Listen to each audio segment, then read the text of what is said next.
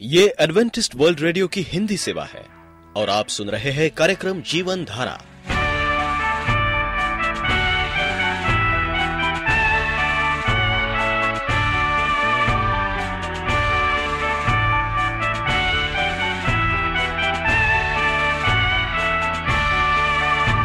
कार्यक्रम जीवन धारा सुनने वालों को मैं स्मिता और मैं अमित हमारा प्यार भरा नमस्कार। एडवेंटिस्ट वर्ल्ड रेडियो की हिंदी सेवा में हम आपका स्वागत करते हैं। श्रोताओं, आइए, आज प्रसारित होने वाले कार्यक्रमों की जानकारी दे दें। आज होगी पहले स्वास्थ्य चर्चा, इसके बाद एक गीत होगा और फिर कार्यक्रम के अंत में पवित्र बाइबल का संदेश। तो चलिए, स्वास्थ्य चर्चा सुनने से पहले सुनते हैं ये गीत।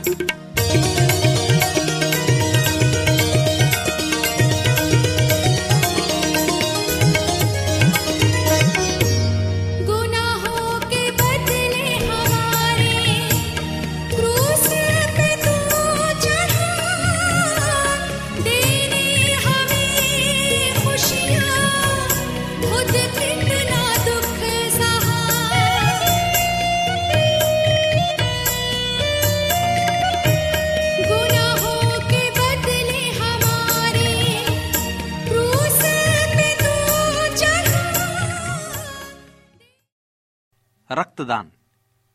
ज़रूरत पड़ने पर एक मनुष्य का रक्त दूसरे मनुष्य को चढ़ाया जा सकता है। लेकिन किसी भी मनुष्य को रक्त चढ़ाने से पूर्व उसकी तथा रक्त दाता के खून की जाँच कर ब्लड ग्रुप का पता लगाया जाता है। यूँ तो दिखने में सभी के खून एक समान लाल दिखाई देते हैं, पर वे एक जैसे होते नहीं हैं। एंटीजन के अणुओं की विभिन्नता की वजह से लोगों का रक्त अलग अलग होता है। एंटीजन के अणु एक प्रकार के प्रोटीन होते हैं। अब से कोई 100 साल पहले, कार्ल स्टीवर ने ए तथा बी दो एंटीजनों का पता लगाया था। इन एंटीजोनल के अनुसार ब्लड ग्रुप तय किए गए, जैसे ए एंटीजन वाले का रक्त ए समूह, बी एंटीजन वाले का रक्त बी समूह तय किया गया। इसके कुछ समय बाद वैज्ञानिकों ने पता लगाया कि कुछ व्यक्तियों के रक्त में ये दोनों एंटीजन एक साथ हो सकते हैं। ऐसे समूह को ए बी नाम दिया गया। मज़े की बात यह है कि कुछ लोग ऐसे भी पाए गए जिनके रक्त में ना तो ए एंटीजन पाया गया और ना बी वैज्ञानिकों ने ऐसे रक्त समूह को ओ नाम दिया। इस प्रकार ब्लड ग्रुप चार भागों में बांटे गए। ए बी ए बी और ओ जिस व्यक्ति का खून लेना है और जिसे खून देना है, दोनों का रक्त समूह एक होना चाहिए। इसका पता लगाने के लिए प्रयोगशाला में जाँच की जाती है और यदि वे मेल खाते हैं, तभी रक्त का आदान प्रदान संभव हो सकता है। बेमेल रक्त चढ़ाने का मतलब है व्यक्ति की मौत।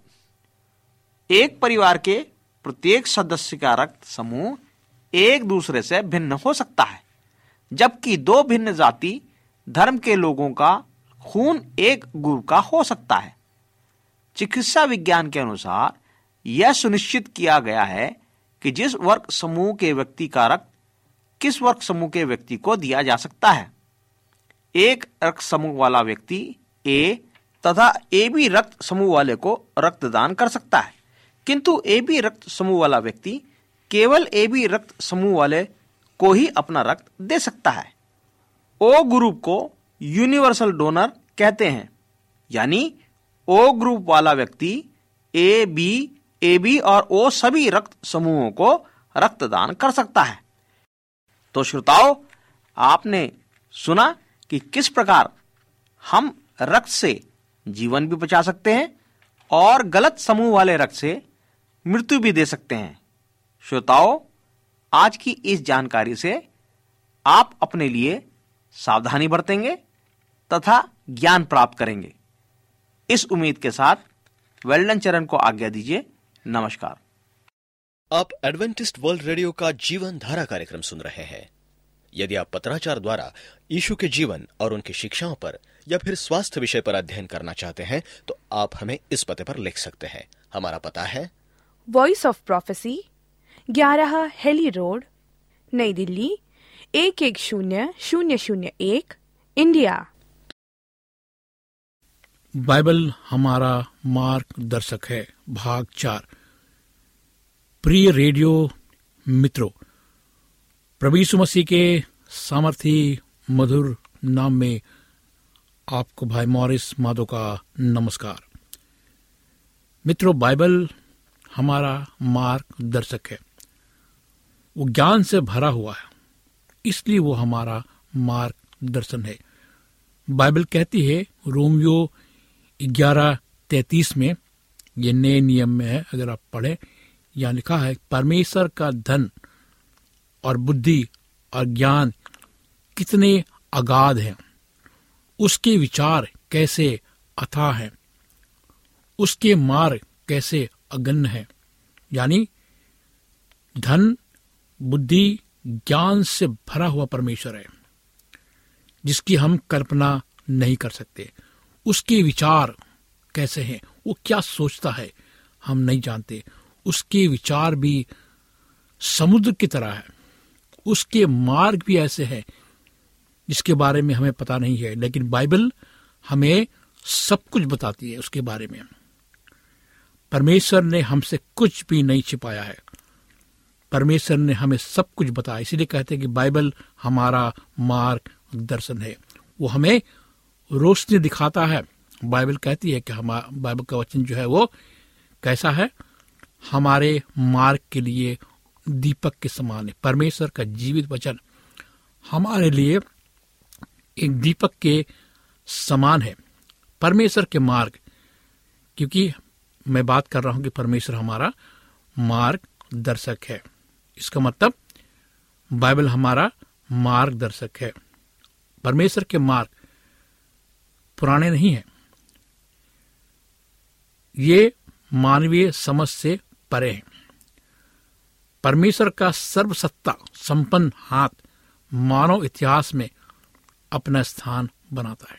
यानी कि परमेश्वर ने जो भी बातें कही है अपने वचन में, वो एक मानव इतिहास में एक जगह बनाता है।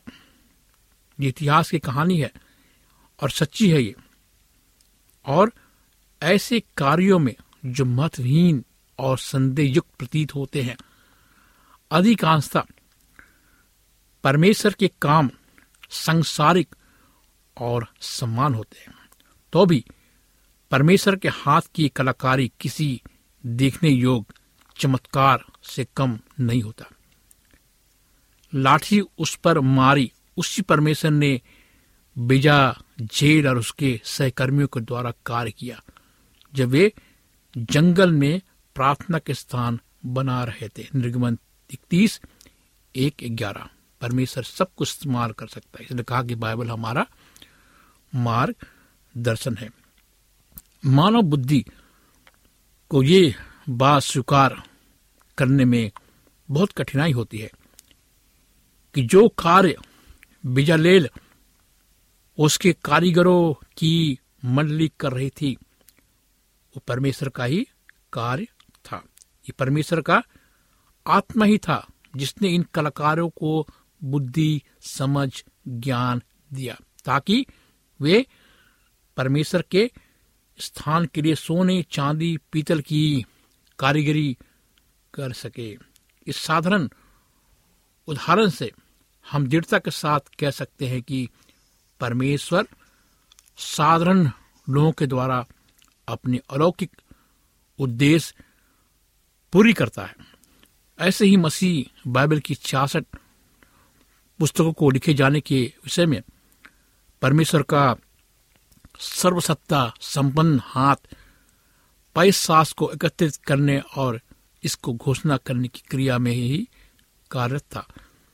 मानवीय मस्तिष्क ऐसे दावे पर प्रश्न कर सकता है, परंतु हम में से उन लोगों के लिए जो ये समझते हैं कि परमेश्वर अपने कार्य चुपचाप करता है। जब परमेश्वर बाइबल में देखते हैं कि अपने प्रतिदिन के कार्य पर चला जाता है। हमारे लिए स्थापित सत्य है। परमेश्वर प्रतिदिन हमारे कार्यों में सहायता करता है। अपने नाम से भी बढ़कर महत्व दिया है उसने हमको। उसने अपने वचन को अपने नाम से अधिक ऊँचा उठाया है। परमेश्वर के लिए उसका वचन जिसने बोला है, उसकी मान सम्मान के लिए अधिक महत्वपूर्ण है, क्योंकि उसका नाम उतना ही महत्वपूर्ण है जितना उसका वचन महत्वपूर्ण है। हमें इसे समझना ज़रूरी है। उसका सम्मान उसके वचन पर आधारित है। दो महत्वपूर्ण बातें हैं। पहला, परमेश्वर की ओर से चूँकि उसने अपना वचन अपने नाम से अधिक ऊँचा उठाया है। वो उस वचन को जो वो है, थामे रहेगा।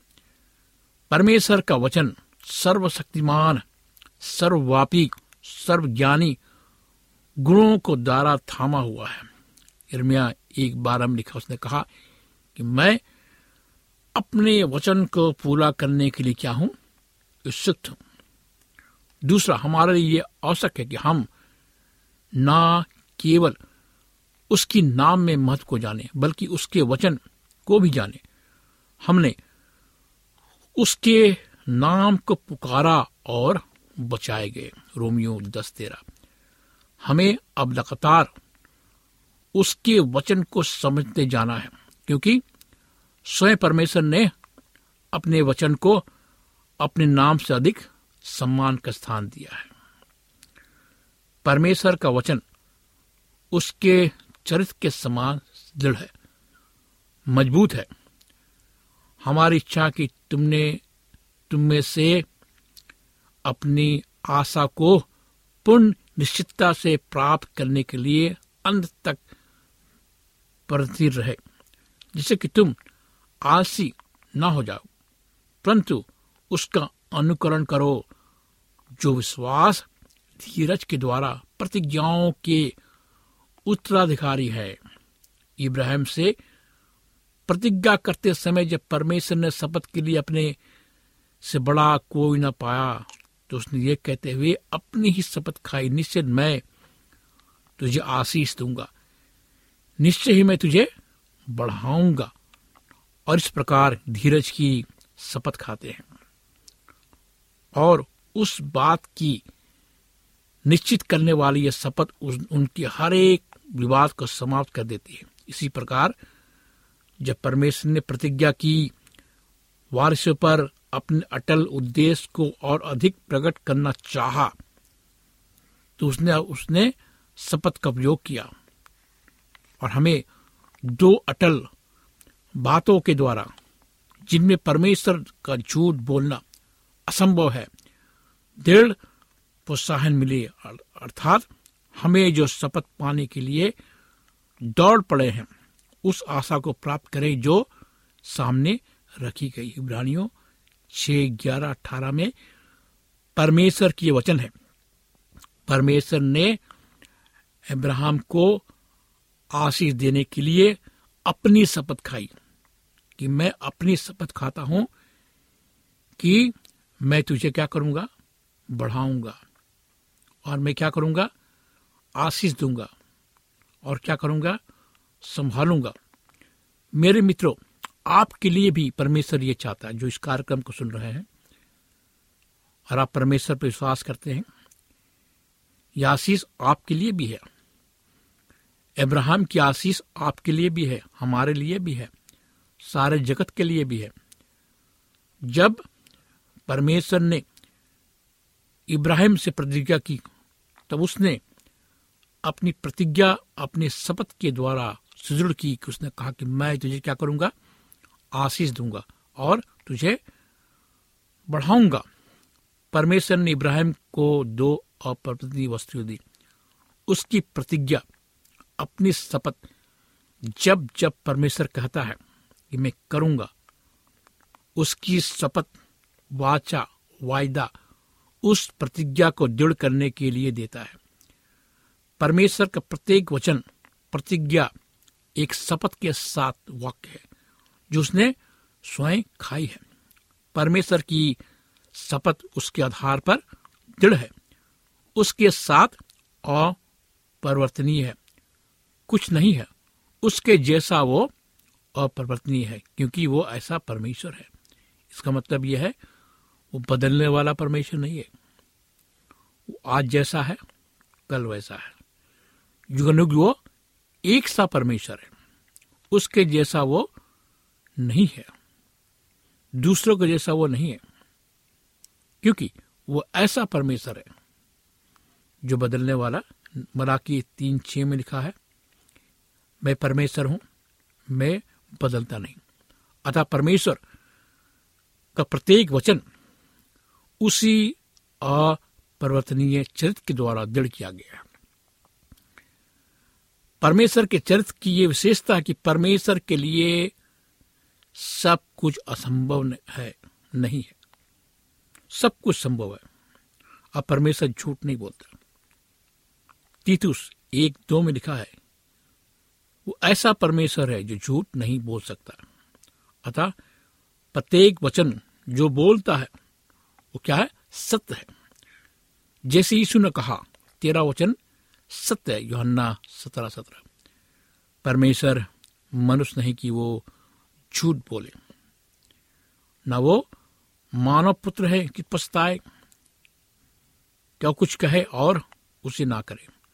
या क्या वो कुछ बोले, उसे पूरा ना करे? गिनती तेईस उन्नीस। हमें परमेश्वर के अपरिवर्तनीय चित्र के चित्र में आकर इस पर टिके रहना ज़रूरी है। हम जानते हैं कि वो कभी झूठ नहीं बोल सकता। अतः प्रत्येक वचन जो उसने बोला है, क्या है? पूर्ण सत्य है, सौ प्रतिशत सत्य है। जब हम इस बात के प्रति औसक्त हैं कि तभी जैसे ऊपर का वचन बताता है कि हमारे पास क्या है? दृढ़ शांति होगी। वो शांति जो ये संसार नहीं दे सकता। हमारे अंदर शक्तिशाली सामर्थ, दृढ़ उत्साह होगा। इब्रानियों छह अठारह में लिखा है। भजन संहिता बारह छ में लिखा है, जो ध्यान से सुने। यहाँ लिखा है कि यह हुआ जो वचन तो क्या है? पवित्र है। वो ऐसी चांदी के समान है जो भट्टी पर ताई जाकर सात बार शुद्ध की गई है। उसका वज़न जो है सोने चांदी के समान सात बार शुद्ध की गई है। परमेश्वर, हमारा परमेश्वर सत्य का परमेश्वर है। उसके वचन क्या है? सत्य है और क्या है? शुद्ध है। परमेश्वर के वचनों में क्या है? त्रुटि नहीं है, गलती नहीं है। वो गलती कर ही नहीं सकता। उसका वचन शुद्ध है, सत्य है, सही है। उसके मार्ग सही है मेरे दोस्तों।